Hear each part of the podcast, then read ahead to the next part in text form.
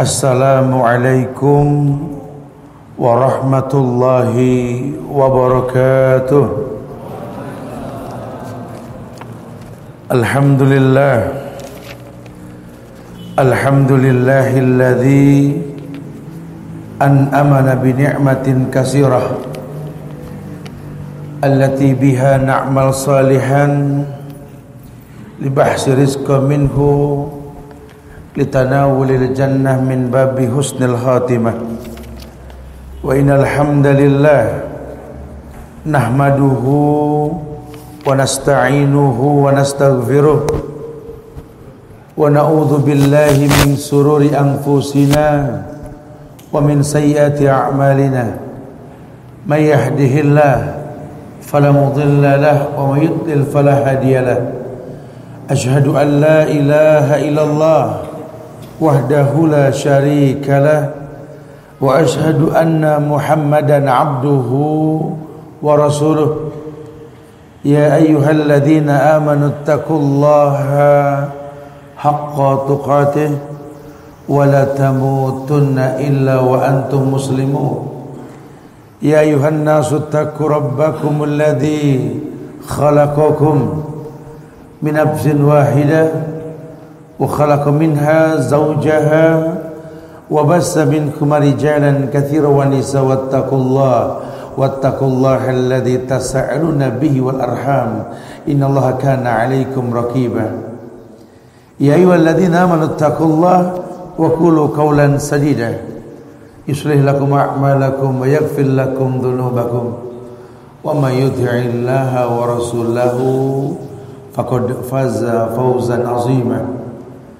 Amma ba'du fa'lam ayuhan nas fa inna ahsanul kalam kalamullah wa khairal huda huda Muhammadin sallallahu alaihi wasallam wa syarrul umuri muhdasatuha wa kullu muhdasatin bid'ah wa kullu bid'atin dalalah wa kullu dalalatin finnar Ma'asyiral muslimin wal muslimat. Sidang majelis tablik akbar Sekolah STIG Zat Yang Allah muliakan dunia dan akhirat. Alhamdulillah Kita bersyukur pada Allah Karena Allah telah memberikan kemudahan untuk kita berkumpul Di tempat yang penuh berkah ini insyaAllah Kita berterima kasih kepada manajemen sekolah tinggi Quran Zat ini mobil khusus kepada mudir dan para staf pengajar para ustadz, para asatid, asatidzah yang semoga Allah selalu jaga agama antum, ilmu antum insyaallah. Demi Allah, kami bersama teman-teman Muslim Baker Indonesia ini acap kali keliling dari Sabang sampai Merauke ini bukan buat jalan-jalan. ya, memang agak berat kalau kita berdakwah di negeri yang penuh dengan ragam orang berdakwah di sini. Negeri yang kita bisa lihat apa pun ada di sini. Sehingga kalau ilmu tidak dikedepankan yang terjadi kebimbangan dan kebingungan. Maka yang paling baik mengembalikan segala sesuatu kepada ahlinya. Dan kebetulan Muhammad bin Ismail bin Bardisbah, Imam Bukhari, beliaulah orang yang mengajarkan kepada kita untuk selalu berilmu sebelum berkata dan beramal. Maka menjadi sebuah mukaddimah indah andaikan kita bisa berilmu sebelum berkata dan beramal. Iya. Belajar yang paling baik adalah di rumah Allah, masjid. Bumi yang paling Allah cintai adalah masjid. Dan bumi lain yang Allah cintai di mana Quran dibacakan, sunnah dikumandangkan. Allah akan turunkan ketenangan di dalamnya. Namun secara umum kelebihan umat Muhammad ini Allah jadikan bumi ini bak masjid. Allah Nabi yang mengatakan bahwa untuk umatku Allah jadikan bumi ini bak masjid.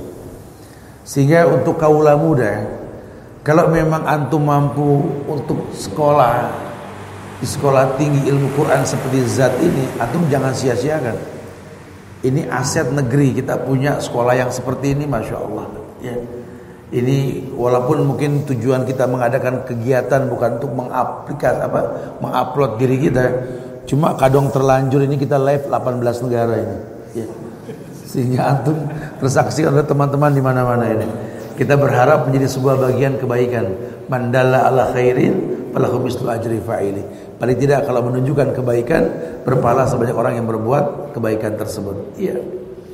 Kita menginginkan kebaikan tersebut Allah berikan kepada kita dengan hukum sebab akibat. Betapa banyak kemuliaan yang diajarkan kepada kita untuk kita ketahui bahwa negeri Indonesia ini butuh generasi Rabbani.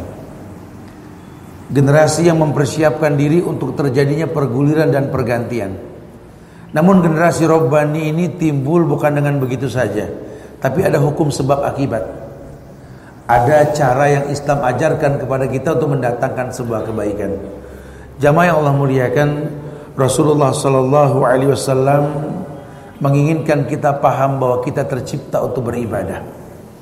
Dasar kita tercipta untuk beribadah inilah yang membuat kita yang harus paham hidup ini untuk beribadah. Wa ma khalaqtul jinna wal insa illa liya'budun. Tidaklah aku ciptakan jin dan manusia kecuali untuk beribadah kepada Allah. Dan bicara kita beribadah dalam Islam ini kita diperintahkan untuk mengetahui yang namanya ibadah ini tentu merujuk kepada apa yang Allah perintahkan dan Nabi contohkan. Jangan cuma mengemas kata merangkai cinta kepada Allah tanpa ada itibar. Qul in kuntum Allah fattabi'uni. Allah perintahkan. Katakan ya Muhammad, katakan. Katakan kepada umatmu in kuntum tuhibbunallah. Kalau nanti kamu mengatasnamakan cinta kepada Allah dalam ibadah yang kau lakukan. Allah sendiri dalam diskusi mengatakan kullu amal ibni adam lahu. Ibadah anak Adam kembali pada si pelakunya. Kebayang tidak kalau cuma sekedar gugur kewajiban. Cinta nggak bisa kita pahami bagaimana timbul cinta dalam ibadah. Ibnu Qayyim al-Jauziyah dalam kitabnya Manhajus Salihin beliau mengatakan bahwa cinta dalam Islam ini timbul dengan empat sabab. Timbulnya cinta dengan empat sabab. Yang pertama, ilmu. Tidak akan pernah orang bisa mencintai sesuatu tanpa ilmu. Maka Islam agama yang mengedepankan ilmu. Dan tentu bab ilmu ini penekanan agar setiap manusia paham bahwa ilmu yang dimaksud adalah qala Allah wa qala Rasul wa qala sahabat. Kita diperintahkan mengenal Allah dengan ilmu. Surat Muhammad ayat 19 Allah berfirman, "Fa'lam annahu la ilaha illallah." Ada perintah, "Fa'lam ij'al nafsakum 'aliman bil ilmi bi anna Allah la ilaha illa Bukan ikut-ikutan Karena kalau cuma sekedar mengatakan La ilaha illallah Orang Indonesia semua bilang La ilaha illallah Orang Indonesia semuanya marah Ketika La ilaha illallah dibakar. Tapi orang Indonesia tidak marah. Ketika La ilaha illallah digrafir di sebuah batu nisan Diletakkan pada muka kuburan Diinjak-injak terkena kotoran binatang dan lainnya. Karena marah mereka cuma hiporia, mereka nggak tahu la ilaha illallah yang hakiki. Tapi kalau bahasa Quran fa'lam annahu la ilaha illallah ay ij'al nafsakum aliman bil ilmi ilmu dalam dirimu ini untuk mengetahui bahwa la ilaha illallah bukan cuma sekedar ucapan. Ada nafi wal isbat. Ada rukun dan syaratnya. Hapus ilah tetapkan hanya Allah. Dan orang Islam ini nggak semua paham karena ilmu nggak dikedepankan. Kalau dia paham, dia akan tahu konsekuensi la ilaha illallah la ma'budu bihaqqin illallah. Tidak ada yang berhak diibadahi dengan benar kecuali Allah. Harusnya dia tahu.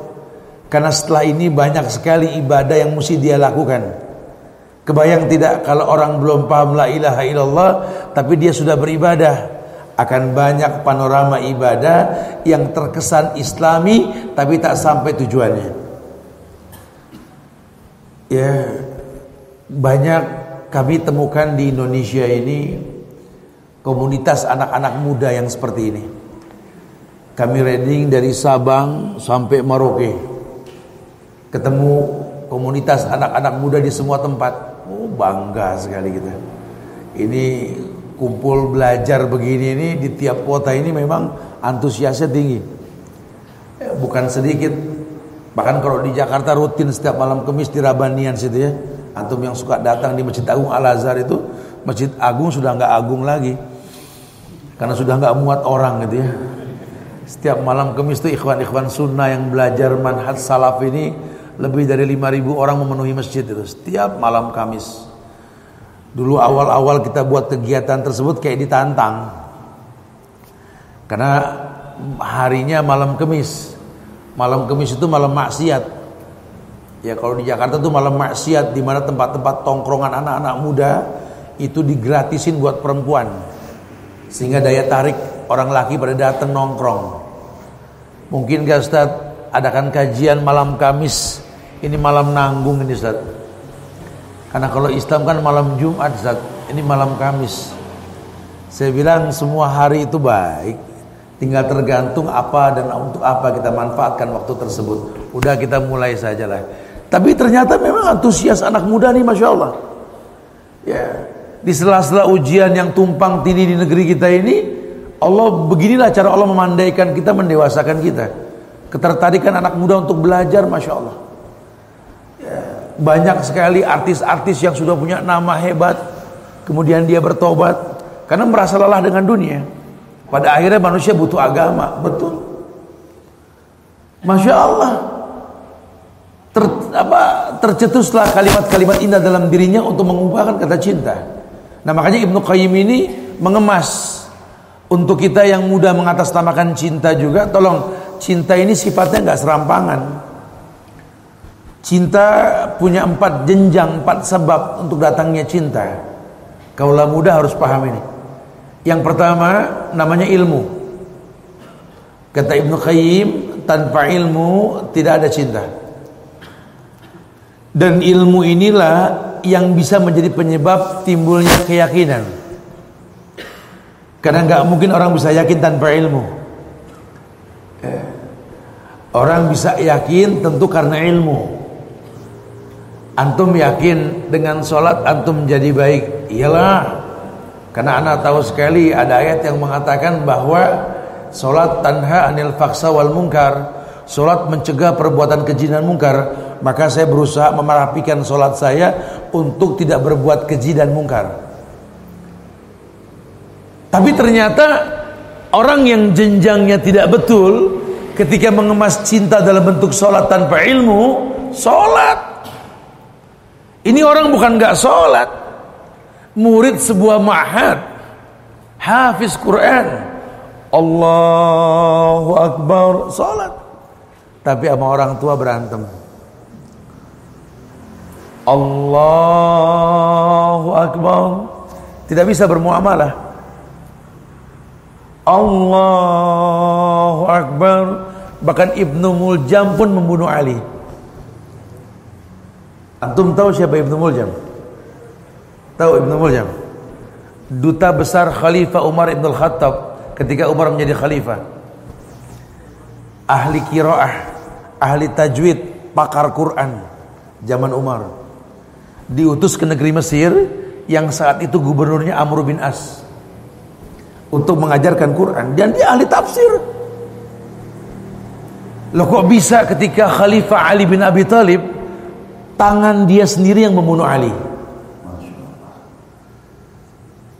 Apalagi kalau baru kita yang nanggung-nanggung, betul.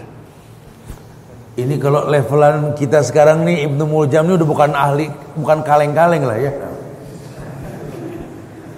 Utusan khalifah, so Umar nggak salah kalau milih orang, betul. Jadi kalau nanti antum menemukan di Indonesia ada Pak Kiai bilang Merry Christmas jangan kaget gitu ya. Tolong Ibnu Muljam bisa bunuh Sayyidina Ali kok. Ya, karena memang Quran kalau nggak dilandasi iman, ini akan keluar dari badan kita lebih cepat daripada busur panah. Ya, karena memang dalil yang turun itu ikro bukan ihfaz. Betul. Dalilnya ikro bukan ihfaz. Jadi nggak ada perintah sebenarnya menghafal, perintahnya membaca. Tapi kalau orang yang bisa menghafal itu yang terbaik. Orang suka salah paham. Saya tiap bulan di Madinah dan tiap bulan sholat di belakang para imam di Masjidil Haram, Haramain. Saya nggak menemukan di antara mereka yang suaranya satu suara, satu mirip. Ya, padahal mereka semua hafiz Quran. Tapi kalau di Indonesia ini banyak penghafal Quran, suaranya mirip. Ya, kita kalau kita berada di belakang Syekh Sudes dia mengimam, Syekh Surem, Syekh dan beberapa masyayikh lainnya, mereka punya karakter tersendiri. Ya kalau antum paham mereka orang-orang yang jenius dalam kiroah. Hikmah di balik mereka memimpin imam itu, memimpin makmum itu, stawa'tadilu sufufakum fa inna tasfiyata sufuf min tamamis salawat rasul la takhtalif fa takhtalif qulubuna seterusnya sambil membaca medan. Yang paling jenius itu yang saya sering dengar sekali Syekh Sudes setiap kemis sore dia itu ya. Selalu yang dia baca itu berkait dengan kenyataan makmum yang ada saat itu. Masya Allah. Kenapa? Karena merujuk kepada sadar Nabi yang mengatakan Iqra' mat tayassara minal Quran. Baca yang paling gampang dari Al-Quran. Karena memang tujuan Quran sebagai hudan nggak berubah fungsi. Dulu para sahabat sama. Bahkan wallahi saya menyaksikan sendiri kemarin saya reading Jeddah Mekah Madinah saya pakai motor dan saya sempat uh, bikin syutingan di Uhud atas. Jadi kalau antum ke Uhud ya naik lagi ke atas sedikit gitu ya. Itu di atas nanti itu ada beberapa batu-batuan yang pernah dijadikan sandaran para sahabat ketika perang Uhud. Di mana banyak bekas ukiran pedang di dinding-dinding gunung itu. Dan itu ayat Ya, jadi kalau dibilang Zoro yang ngukir dinding bohong. Ya, saya bahkan kalau dilihat di Instagram saya itu sempat saya syuting satu menit itu tentang dinding tersebut itu. Karena masih banyak ukiran pedangnya para sahabat di dinding gunung. Jadi kalau wahyu datang kepada sahabat, gitu ya, sahabat itu belum ada pulpen kayak sekarang. Uh, uh. Dan memang saat itu juga ayat itu belum ada harokah. Ya, mereka sudah ngerti bahasa Arab, cuma belum ada harokah. Jadi tulisannya masih tulisan Arab yang tanpa harokah, gitu ya. Masya Allah. Tujuannya apa? Supaya mereka tidak hilang itu hafalan. Karena yang mereka tahu bukan cuma sekedar perang dalam hidup tuntas mati syahid, bukan. Ada kemuliaan di balik Quran yang dia hafalkan. Karena fungsi Quran dari pertama, dzalikal kitabu la raiba fihi hudan lil muttaqin. Ini Quran la raiba fihi Allah langsung yang bilang tak ada keraguan di dalamnya. Hudan petunjuk lil muttaqin buat orang yang bertakwa. Tidak semua orang tertunjuki oleh Quran. Karena bahasanya lil muttaqin. Al muttaqin pakai alif lam jelas keberadaannya orang yang bertakwa dengan betul caranya siapa dia orang yang beribadah karena semua ibadah ujungnya la'allakum tattaqun orang yang bertakwa siapa orang yang bertakwa alladzina yunfikuna fis sarra wad darra wal kaziminal ghaiz wal afina dan seterusnya. Orang-orang yang tahu hidup ini ya beribadah, hidup ini ya ubudiyah. Bagaimana orang bisa beribadah tanpa mentauhidkan Allah? Maka penekanan sekali untuk berilmu tentang Allah. Syarat cinta fa'lam annahu la ilaha illallah. Baru timbul keyakinan. Yakin juga dengan jenjang Ibn Qayyim mengatakan tiga jenjang keyakinan. Ilmu yakin, ainul yakin, hakul yakin. Orang yakin karena ilmu. Orang yakin karena melihat. Ilmu dan penglihatan berpadu menjadi hakul yakin, keyakinan yang mantap. Maka syarat cinta yang kedua setelah ilmu dia yakin. Baru kata Ibnu Qayyim, ilmu dan yakin inilah yang menimbulkan keikhlasan nggak bisa orang bicara ikhlas tanpa dua jenjang ini dan ikhlas ini kan pemurnian ala lillahi dinal khalis karena cuma milik Allah agama yang penuh dengan keikhlasan karena nanti banyak sekali orang yang beragama ria ima sirik kecil ria atau mungkin sirik khafi Allahu a'lam tapi ada unsur itu. Jadi jangan heran kalau nanti terkesan dia sudah beragama, cuma agama nggak sampai sama dia. hikmah di balik muhasabah diri. Nabi selalu mengatakan hasibu qabla an. Penekanan untuk menghisap diri. Totalitas yang mesti kita miliki. Kita kan bangga jadi bangsa Indonesia. Pernah punya orang-orang hebat yang mentauhidkan Allah dengan cara yang benar. Walaupun perusahaan-perusahaan asing berusaha merubah. Banyak sejarah yang dipelencengkan di negeri kita. Sampai-sampai Anak bangsa nggak punya harga diri karena nggak tahu sejarahnya. Ya, yang kita tahu cuma keburukan para ulama, bukan kelebihan para ulama. Padahal Allah muliakan negeri ini dengan adanya ulama. Cuma fitnah sejarah terjadi sekali. Buat kami yang langsung datang ke masyarakat melihat, cukup membuat kami geleng pala. Kalau ada ulama yang namanya Ahmad Al-Lusi dari timur sana, bisa berubah nama dalam catatan sejarah Yudhistira menjadi Thomas Matulesi, menjadi Patimura dan Kristen agamanya. Padahal nama aslinya Ahmad Al-Lusi. Ulama dari negeri Yaman itu. Ya, si Singa Manggaraja jadi Kristen itu agamanya. Kita punya Cut Nyadin Mujahidah, perempuan yang betul-betul berjihad. Kok bisa nggak pakai kerudung uang sepuluh ribu gitu loh dan anak bangsa tenang-tenang saja dalam masalah ini. Sejarah kita habis. Kita pernah bangga, pernah punya orang-orang hebat yang menjadi panglima perang. Hadratus Syekh Hasim Asari itu melahirkan siapa? Jenderal Kiai Haji Nur Ali, hafiz Quran seorang jenderal yang mengusir Belanda antara Kerawang Bekasi itu.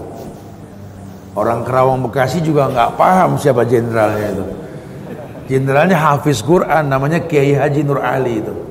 Murid dari Hadratus Syekh Hasim Asari. Jenderal Sudirman orang tahu cuma Jenderal Sudirman. Masya Allah.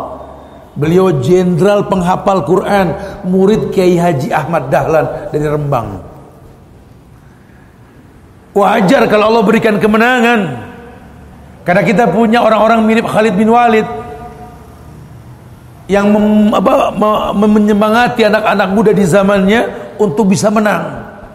Catatan sejarah dulu orang kalau perang itu selamanya jumlahnya lebih sedikit. Kam min fiatin qalilatin ghalabat fiatan katsira biidznillah.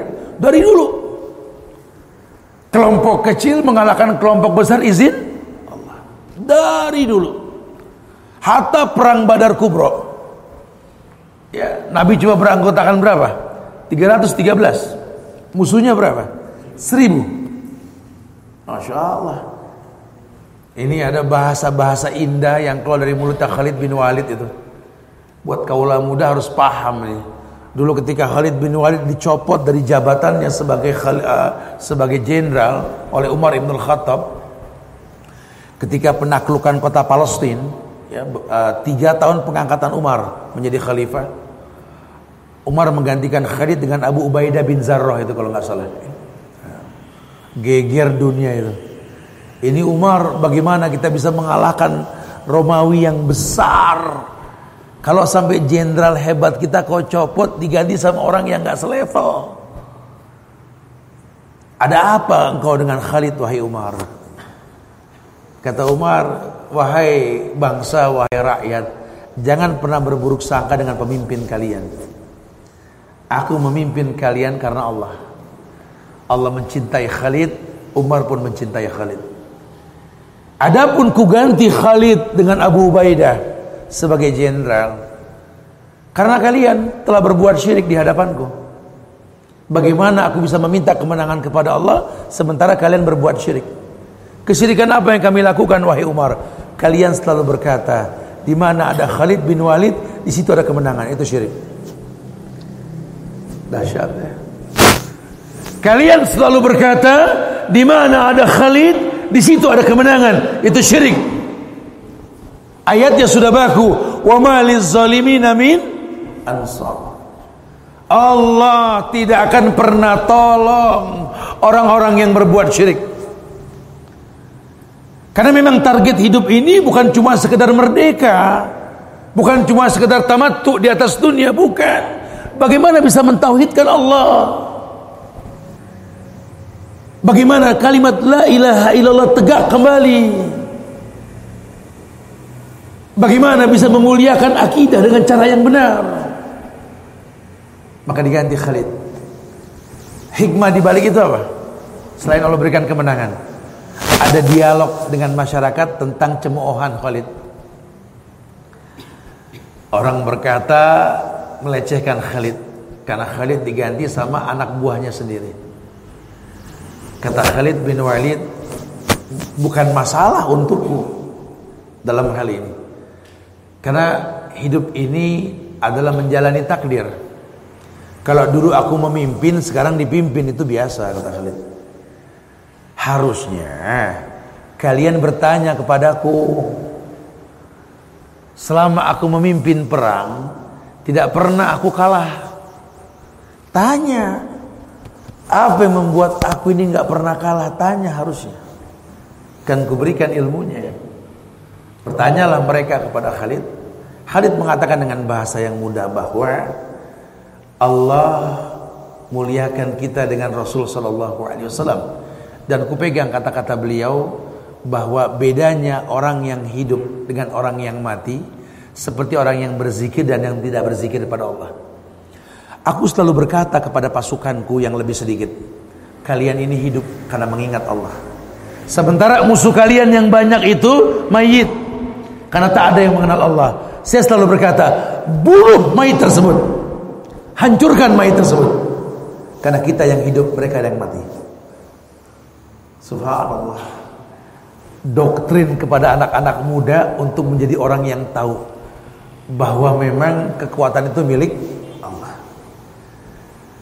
Antum yang mungkin sudah memiliki dasar pesantren tahu dalam kitab hadis arba'in itu ada hadis-hadis uh, mukaddimah hadis-hadis dasar yang mengajarkan kepada niat akidah yang benar di mana Nabi pernah bersabda kepada anak kecil gulam ya gulam ihfazillah yahfazuk ihfazillah tajidhu tujahak ihfazillah tajidhu amamak annal ummata law ijtama'at ala yanfa'uka la yanfa'uka illa bi syai' law ijtama'at ala ayadurruka la yadurruka illa bi syai' dan seterusnya. Nabi berkata kepada gulam antum cuma bahas bahasanya si gulam doang sudah padahal gulam dalam bahasa Arab itu anak berusia 8 tahun di atas sobi di atas balita di bawah fata di bawah anak muda antara 8 sampai 9 tahun. Dulu Nabi ngomong ke anak yang umur 9 tahun belum masuk kaula muda karena masih kemudahan. Nabi bilang, "Ya gulam, ihfazillah yahfazuk, ihfazillah tajidhu tujahak. Ihfazillah tajidhu amamak." Hei anak kecil berusia 8 tahun, jagalah Allah, Allah jaga kamu. Jagalah Allah, kau akan temukan Allah di mana pun kau berada jagalah Allah, Allah akan tolong kamu kapan pun kamu berada. Wahai anak kecil, seluruh manusia berkumpul ingin memberikan manfaat kepada kamu, tidak ada manfaat kecuali izin Allah. Pun seluruh manusia berkumpul untuk memberikan yang buruk kepada kamu, tidak ada keburukan kecuali izin Allah. Ini sejak kecil ditanamkan mental seperti ini. Kaulah muda ditanamkan akidah. Adanya ikatan yang kuat mahwal akidah atau siku bil kuah ikatan yang kuat antara diri seorang hamba dengan Tuhan. Untuk yakin bahwa segala sesuatu izin Allah oh tidak sembarangan makanya kalau sudah ada bahasa kulin kuntum tuhibbun Allah fattabi'uni dikemas bahasa cinta oleh Ibnu Qayyim kata Ibnu Qayyim empat sebab cinta ini ilmu, yakin, ikhlas. Anda bisa ikhlas tanpa dua ini nggak bisa. Allah berfirman dalam Al-Quran wa ma umiru illa liya'budullaha mukhlishina lahuddin. Mereka mereka mereka dikatakan kafir sama Allah karena nggak mengikhlaskan agama hanya untuk Allah. Batal ibadahnya karena nggak mengemas ibadah untuk Allah banyak Dari mulai sirik kecil sampai yang besar. Ima dia menuhankan Allah wa minan nasi mayattakhidhu min dunillahi angdadan yuhibbunahum kahubbillah atau yuraunan nas atau sekedar riya. Ini kan talbis. Karena kalau sudah bicara talbis, Allah yang mengatakan harusnya walam yalbisu imanahum bizulmin. Ulaika lahumul amnu wa hum muhtadun. Harusnya tenang dan dapat hidayah. Ini orang nggak pernah tenang. Ini orang nggak pernah dapat hidayah. Kenapa? Talbis nunggu dikritik dulu bukan mengkritik dirinya yang paling baik apa asli nafsak yasluh lakan nas jangan nunggu orang kritisi kita kitanya bermuhasabah diri Caranya bagaimana? Banyak. Berteman sama orang soleh, berkaca dengan mereka. Berdialog sama orang soleh, bertanya sama mereka. Fas'al ahla dzikrin kuntum la ta'lamun. Atau bangun di malam hari menjadi orang yang dimuliakan, tatajafa junubuhum anil madaji. Bangun malam, jauhkan lambung kita jadi orang yang mulia. Mulai bermuhasabah sendiri, asa ayyab'asaka rabbuka maqamam mahmuda. Semoga diberikan tempat yang terpuji. Anak muda pengen terpuji, bukan bukan ikut-ikutan kegiatan yang tidak-tidak, apalagi sampai LGBT. Ini sekarang Bogor, Cianjur, sampai Bandung, bahkan kemarin di mana? Di Garut. Ya, saya kumpulkan para bikers sampai ribuan kemarin kita apa ke kegiatan subuh ya. Itu saya dapat bocoran lebih dari 3000 pasang LGBT. Bahkan lucunya lagi berharap untuk diakui. Allahu Akbar. Saya berdialog sama kaula muda, saya tanya kembali. Kalau memang kita ini lahir di negeri yang bernama Indonesia, tolong jangan kurangi cinta kita pada negeri ini. Jangan cuma berkoar hubul watan minal iman, itu kata Mutiara Indah. Cinta tanah air bagian dari iman. Iya, buktinya apa? Kami berjalan ini sampel yang paling gampang aja kemarin. Dari Jakarta, Purwakarta, kita sampai ke Garut, Kamojang, turun sampai ke Bandung, Bandung sekarang ke Cianjur, langsung ke Bogor habis ini. Wallahi, lebih dari seribu kilometer kita jalan dari kemarin. Itu sepanjang jalan tuh dosa dan maksiat yang diiklankan. Di negeri yang mayoritas Islam, iklannya rokok, iklannya riba KPR BTN, iklannya ajakan maksiat sepanjang jalan. Kaulah muda ini terwarnai. Susah kita punya generasi robbani. Kenapa? Karena yang dilihat dosa, yang didengar dosa. Hatinya berdosa, yang keluar dosa. Wajar kalau rakyat gampang mencaci maki presiden menggibah di sosial media, menghujat. Kenapa? Karena yang dilihat buruk, yang didengar buruk, hatinya buruk, yang keluar ya buruk. Susah, nggak bisa kita menjadi hakim buat rakyat yang memang kecewa. Makanya anak bangsa bukan kita kemukakan kecewa dengan anarkis, jangan, nggak boleh. Ya. Kitanya yang harus berilmu, ya solusinya Quran. Ya, kita bangga di Cianjur ini sekarang ada sekolah tinggi ilmu Quran zat ini mudah-mudahan menjadi pewarnaan buat Cianjur dan sekelilingnya ya. manfaatnya jelas insya Allah karena Quran ini akan mendatangkan ketenangan buat orang yang mau membaca bahkan Allah turunkan malaikat di tempat yang Quran dibacakan orang kan suka ngayal pengen mendapatkan sakinah apa kata Rasul majtama qaumun fi baitin min buyutillah yatluna kitaballah wa yatadarrasuna ma bainahum illa nazalat alaihi musakinah. Tuh sakinah turun karena Quran dibacakan, sunnah dikumandangkan. Dengar dari mudir udah hampir 20 orang yang hafal 30 juz ini. Ini kan waduh aset jatuh Yakin ini akan tampak kemuliaan di muka bumi kalau sudah begini. Karena ayatnya sudah bagus. Walau anna ahlal qura amanu wattaqau la fatahna alaihim barakati minas samai wal. Kalau seluruh masyarakat di negeri-negeri di muka bumi ini beriman dan bertakwa kepada Allah, Allah bukan berkah dari langit dan bumi. La fatahna alaihim barakati minas samai wal ard. Saya sih berani berkata 5-10 tahun ke depan Indonesia ini bakal bangkit. Negeri ini bakal mulia kita lihat saja. Jadi antum gak usah khawatir. Ya fitnah-fitnah untuk negeri ini, ajakan revolusi, demo, mencaci maki, udah buang jauh-jauh. Ini baldatun toibah cuma belum robun gofur, itu doang. Lawang sejak awal ini negeri merdeka atas berkat rahmat Allah, betul? Atas berkat rahmat Allah Indonesia merdeka, betul gak? Itu ada di undang-undang dasar kita kan? Dan kita punya Pancasila, sila pertamanya apa?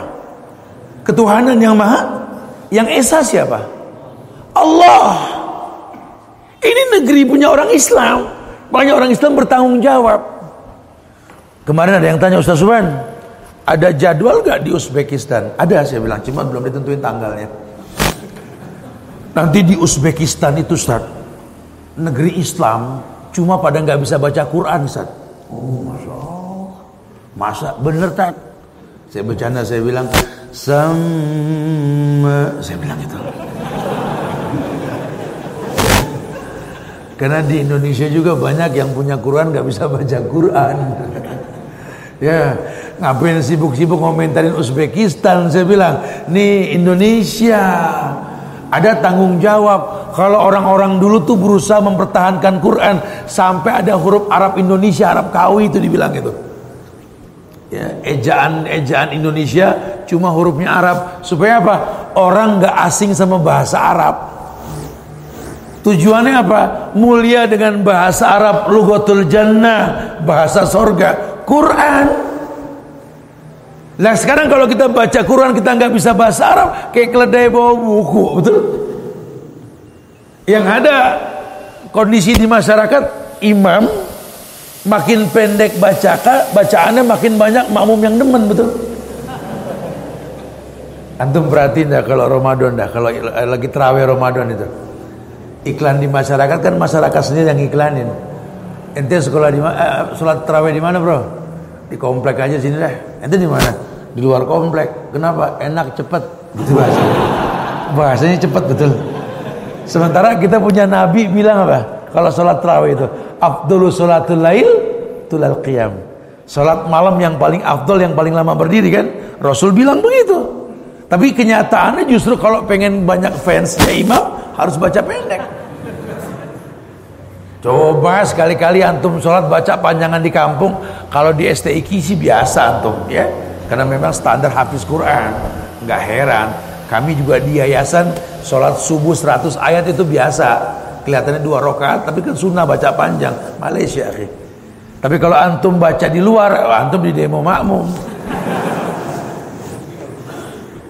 Waladdallin.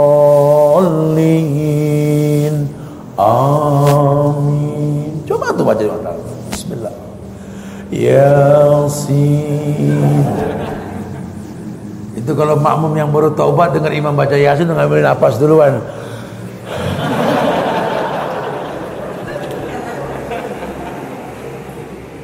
resikonya batal yang pojok kadang ngomong berhenti di mana ini ayat ketika Dan kalau buat yang biasa sih nggak masalah. Makanya Nabi kasih solusi. Ikra' ma tayassara minal Quran. Baca yang paling gampang dari Quran. Baca yang paling gampang.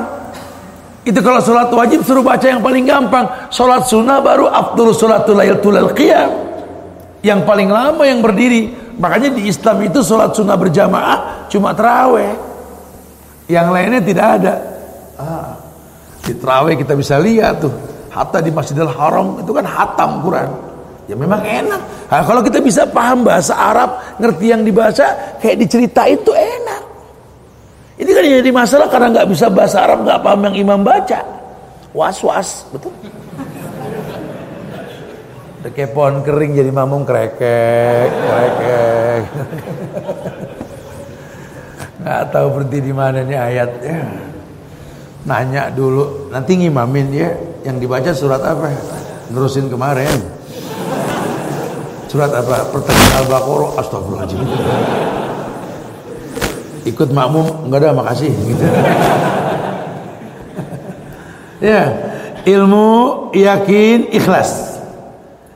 baru timbul kejujuran asidak sidak jujur nah, jujur ini tidak menambah tidak mengurangi karena syariat ini baku sudah tidak boleh ditambah tidak boleh dikurangi ittabi'u wa la faqad kufitum agama telah sempurna iya orang yang jujur dalam agama ini orang yang memang berilmu yakin ikhlas bicara jujur empat ini menimbulkan cinta mahabbah Ya, jadi cinta timbul di Islam karena ilmu, yakin, ikhlas, jujur timbulnya cinta. Kaulah muda mesti paham nih. Karena anak-anak muda kan kalau ngomong cinta paling hobi. Cinta aja yang diomongin. Tapi kalau ditanya cinta itu apa bingung. Cinta tanpa alasan. Anak lagi jatuh cinta nih Sat. Sama siapa? Allahu alam. Antum cinta sama Allah alam siapa Allah. ya, ini sudah cinta yang bukan islami. Kalau cinta itu yang islami ya alasannya kuat. Karena memang antum tahu siapa yang layak dicinta. Karena cinta yang sejati itu akan menimbulkan dua hal. Ingkiat dan kobul. Apa ingkiat? Ketundukan dan kepatuhan kepada Allah secara total. Kobul hanya sekedar ucapan. Orang kalau sudah bicara cinta, bicara dua efek ingkiat dan kabul. Nah, kalau kita kaitkan dengan cinta kepada Allah, kaulah muda harus paham. Ada konsekuensi. Surat Al-Ahzab ayat 36 Allah mengatakan, "Wa makana lil mu'minin wa lil mu'minatin idza qadallahu wa rasuluhu amra yakun lahumul khiyaratu min amrihim." Tidak ada, tidak ada solusi atau pilihan buat orang yang beriman, laki maupun perempuan kalau Allah telah tentukan sebuah syariat kecuali mengatakan sami'na wa Tidak ada. Wa ma kana lil mu'minin wa la mu'minatin idza qadallahu wa rasuluhu amran ayakuna lahumul khiyaratu min amrihim. Ma fi khiyarah ya akhi. Enggak ada pilihan. Tinggal mengikuti. Jangan membuat sesuatu yang baru.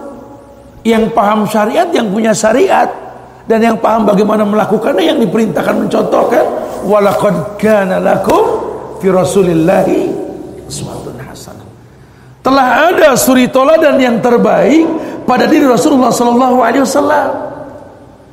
Maka sayang kalau antum nggak belajar sunnah Rasul itu sayang. Nggak paham sirah beliau tuh sayang banget. Napaktilah sejarah beliau tuh indah sekali. Masya Allah. Ya, kita bisa merasakan. Semalam saya berdialog.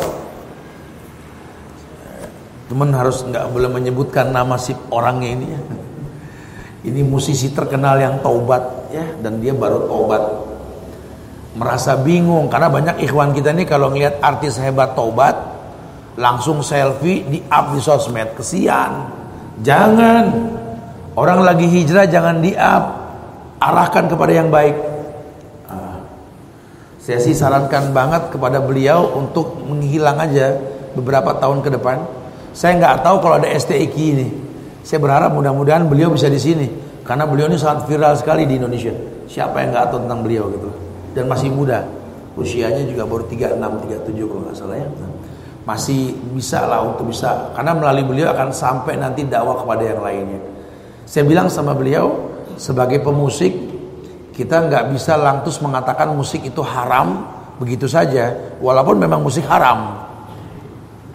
Karena musik haram itu akan hilang dengan sendirinya, dengan hafalan Quran yang kita punya. Nah, karena Nabi Muhammad kan diutus di tengah masyarakat yang suka musik. Antum tahu yang suka musik itu orang-orang apa? Nasrani. Dan Nabi diutus kepada kaum yang saat itu jahiliyah dan Nasrani, betul? Karena umat sebelumnya kan umat Isa ya, di sentralnya itu di Yaman. Yaman itu sentralnya orang-orang Nasrani. Dulu raja yang terkenal di sana namanya raja siapa? Abraha. Dari Sana'a. Pasukan gajah. Itu orang-orang Nasrani. Makanya jangan heran kalau banyak orang Yaman suka gambus. Dan gambus itu bukan musik Islami. Itu memang musik Nasrani. Cuma orang-orang Arab Nasrani di Yaman dulu suka bernyanyi. Mereka bernyanyi. Mereka dikatakan dolin. Sesat kenapa? Karena Nabi Isa nggak pernah bernyanyi. Yang bernyanyi kan Daud. Kalau Daud sudah bernyanyi, burung pun enggan berkicau, merdu suara Daud. Dulu pernah ada ritual ibadah dengan bernyanyi, pernah ada. Cuma kan dimansuh dengan nabi-nabi setelahnya. Nah, salah satu Nabi Muhammad, Nabi Muhammad diutus itu ke tengah-tengah masyarakat yang memang suka nyanyi. Makanya sair yang dibawakan itu hancur dengan Quran yang dibawa sama beliau. Zaman puisi kan. Dulu musik itu sair mereka bernyanyi. Jangan dibikin pusing orang yang memang gemar bernyanyi, ya suruh banyak hafal Quran hilang dengan sendirinya. Karena zaman itu seperti itu, orang itu menghafal Quran untuk menghilangkan kebiasaan bernyanyi. Kok kemarinya orang malah mengatakan, ya selama sairnya bagus boleh-boleh saja, tat. Saya nggak paham sama ini Ustaz, betul-betul ya. Bisa mengatakan asal sairnya bagus boleh. Karena ada satu dua ulama yang memperbolehkan Allah Akbar. Saya tanya balik sama ustadz yang memperbolehkan sair-sair yang bagus untuk dinyanyikan dengan musik. Adakah yang melebihi keindahan Quran dan hadis dalam bentuk syair? Kalau anda bicara syair, adakah yang melebihi keindahan Quran dan hadis-hadis Rasul? Fa'inna khairul kalam kalamullah sebaik-baik ucapan-ucapan Allah dan sebaik-baik petunjuk-petunjuk Rasulullah sallallahu alaihi wasallam. Abu Hurairah menyampaikan hadis, Abdullah bin Mas'ud menyampaikan ayat, "Laukana khairan la sabaquna ilai." Kalau boleh dengan menggunakan musik, mereka sudah duluan. Bisa saja Abu Hurairah nyampein hadis pakai gitar gambus betul.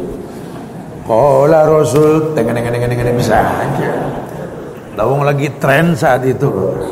Tapi kan nggak ada yang melakukan. Muas bin Jabal diutus ke negeri mana? Yaman. Apa kata Rasul? Innaka ta'ti kauman min ahli kitab. Falyakun awwala ma tad'uhu syahadatu an la ilaha illallah. Kamu akan mendatangi sebuah negeri negerinya Ahlul Kitab.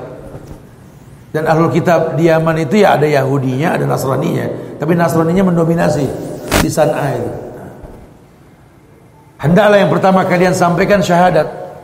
Syahadatu alla ilaha illallah. Wa inhum ata'uka lidzalik.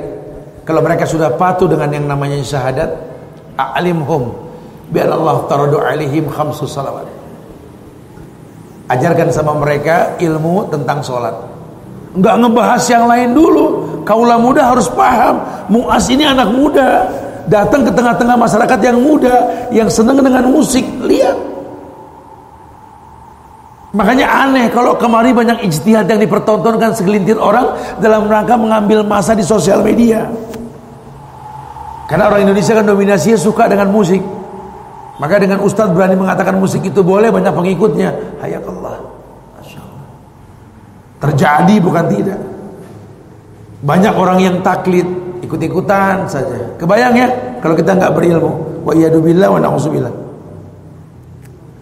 Tidak, kita nggak pengen seperti itu. Karena ada kebaikan dalam agama ini yang kalau kita pahami dengan cara yang betul, kita mengerti bahwa Allah pengen yang baik. Pernah ditulis oleh ulama dalam buku karakteristik orang yang dicintai oleh Allah. Itu ada sebuah bab-bab tentang masalah orang-orang yang mengikuti syariat. Ayat dikedepankan dalam buku tersebut yang pertama surat Al-Imran ayat 31 yang disampaikan tadi. Qul in kuntum tuhibbunallah fattabi'uni yuhibbukumullah wa yaghfir lakum dhunubakum wallahu ghafurur rahim. Ulama menasihati pada bab itiba dengan syariat Orang-orang yang mengikuti syariat Untuk konsisten Di dalam kata cinta kepada Allah Dengan landasan mencontoh Rasul. Bagaimana caranya kaulah muda ini Untuk kenal Allah dengan cara yang benar Dan tentu kenal Rasul dengan cara yang benar? Pun mengenal yang dibawa Rasul Islam dengan benar. Yang dibilang usul salasah Tiga landasan pokok dalam beragama. Standarisasi kaula muda paham ini ini akan membuat kaula muda ini tidak gampang terpalingkan oleh ajaran-ajaran yang tidak jelas. Ya, kita khawatir negeri kita ini tersisipi. Ini negeri jujur, uh, negeri yang mudah menerima paham dari luar. Indonesia ini pasar bebas. Produk asing dalam dalam pemahaman yang berbau Islam masuk ke negeri ini, ini gampang diterima. Sehingga kita lihat banyak warna-warni orang beragama, khususnya Islam. Ya kalau buat kita sih tinggal tinggal tinggal rujukan kepada hadis uh, perpecahan umat saja 73 golongan gitu ya. Tapi kan bukan bukan cuma sekedar begitu. Karena biar bagaimana perbedaan menimbulkan keburukan. Jangan pernah katakan perbedaan itu rahmat. Ikhtilafu ummati rahmat. Itu bukan hadis. Ya, la asla, tidak ada asalnya. Karena Allah ciptakan manusia suuban wa qabailan lita'arufu bersatu lebih utama. Kalau berpecah belah merupakan sebuah rahmat, persatuan bencana nanti nantinya. Nah, kita nggak pengen ke sana. Kita pengen menjadi orang yang paham bahwa Allah inginkan kita tahu yang namanya perpecahan mendatangkan keburukan. Banyak paham-paham luar masuk ke negeri kita karena kurangnya kita paham akan tiga landasan pokok tadi. Yordan punya produk Firkoh terkenal dari Yordan 1962 Masuk ke Indonesia pengikutnya banyak Mesir punya produk ada organisasi besar yang terkenal dari Mesir. Ke Indonesia ada pengikutnya, bahkan jadi partai sekarang. Ini yang belum lama ini buatan Amerika, ISIS di Irak. Ke Indonesia ada pengikutnya. India, Pakistan, Bangladesh punya produk. Banyak pengikutnya. Ini orang Indonesia nih Masya Allah nih Baiknya manusia. Gampang menerima. Kebayang tidak? Sehingga yang ada akhirnya heterogen dalam keagamaan. Kalau ilmu nggak dikedepankan Yang terjadi ragam orang beragama. Kalau sudah ragam Ada orang yang memanfaatkan keragaman ini Dengan istilah Makanya saya bilang Islam itu Nusantara dat. Ada juga yang ikutin sehingga bebas orang baca Quran dengan intonasi lagu-lagu daerah. Herannya ada. Nanti lama-lama orang baca Quran juga sambil pakai intonasi balonku ada lima bisa. Yang penting kan baca saat Kebayang tidak? Akhirnya syariat dilecehkan. Kenapa? Karena kita nggak itiba. Padahal yang namanya syariat kalau cinta landasan ketika mengamalkannya, Allah yang mengatakan, "In kuntum tuhibbunallah fattabi'uni." Bukan wattabi'uni, fattabi'uni. Karena dalam bahasa Arab kalau harf huruf fa dengan wa beda kondisi. Fa cepat, wa jeda.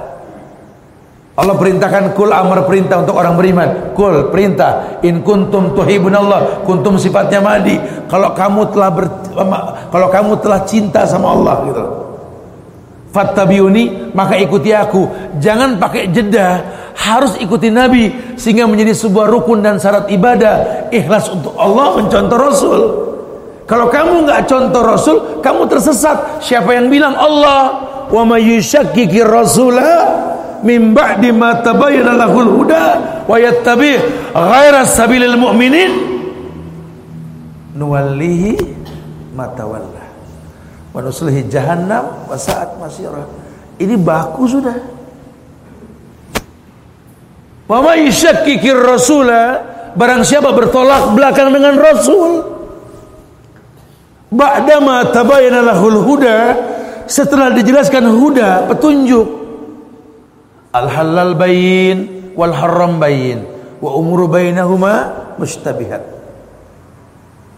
halal jelas haram jelas halal haram ada yang namanya syubhat. Kalau sudah bicara syubhat apa? Faman ittaqa syubhat faqad istabra lidini wa irdi. Orang yang menjauhkan syubhat telah menjaga agama dan kehormatannya. Ini orang sekarang meremehkan masalah yang syubhat.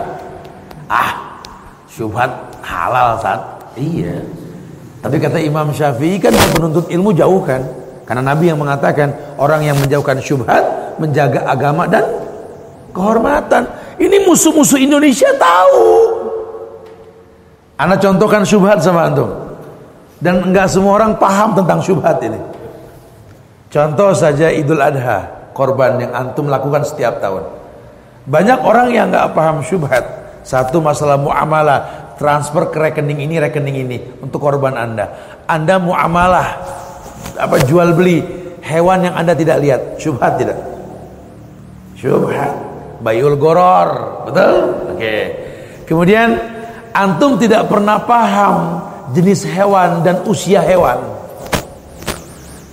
Ternyata hewan itu berbeda. Kambing Jawa biasa kacang dengan gembel, domba, etawa atau garut beda usia. Orang nggak ada yang paham. Yang dia tahu kalau kupak itu tanggal gigi. Siapa bilang?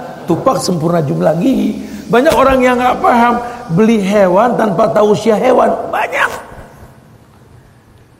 Judulnya gede, murah. Oh, anak beli hewan murah ini saat 50 kilo ini cuma 3 juta saat. Antum katanya kemarin beli hewan 25 kilo bisa sampai 3 juta setengah. Mahal Ustaz. Ya iyalah mahal. Kenapa? Karena kambing Garut yang usianya dua tahun setengah, yang ada beli ini kan kambing gelondongan yang setahun beratnya segitu, yang usianya nggak cukup. Nyaris dikirim hewan sapi dari luar negeri, New Zealand, jenisnya limosin. Sementara kalau ahli hewan tahu jenis sapi limosin ini minimal 3 tahun 36 bulan baru kupak. Uniknya limosin ini umur setahun belum layak korban, itu beratnya bisa 500 kilo. Sehingga kalau usianya 3 tahun kebayang berapa? Nyari satu ton betul.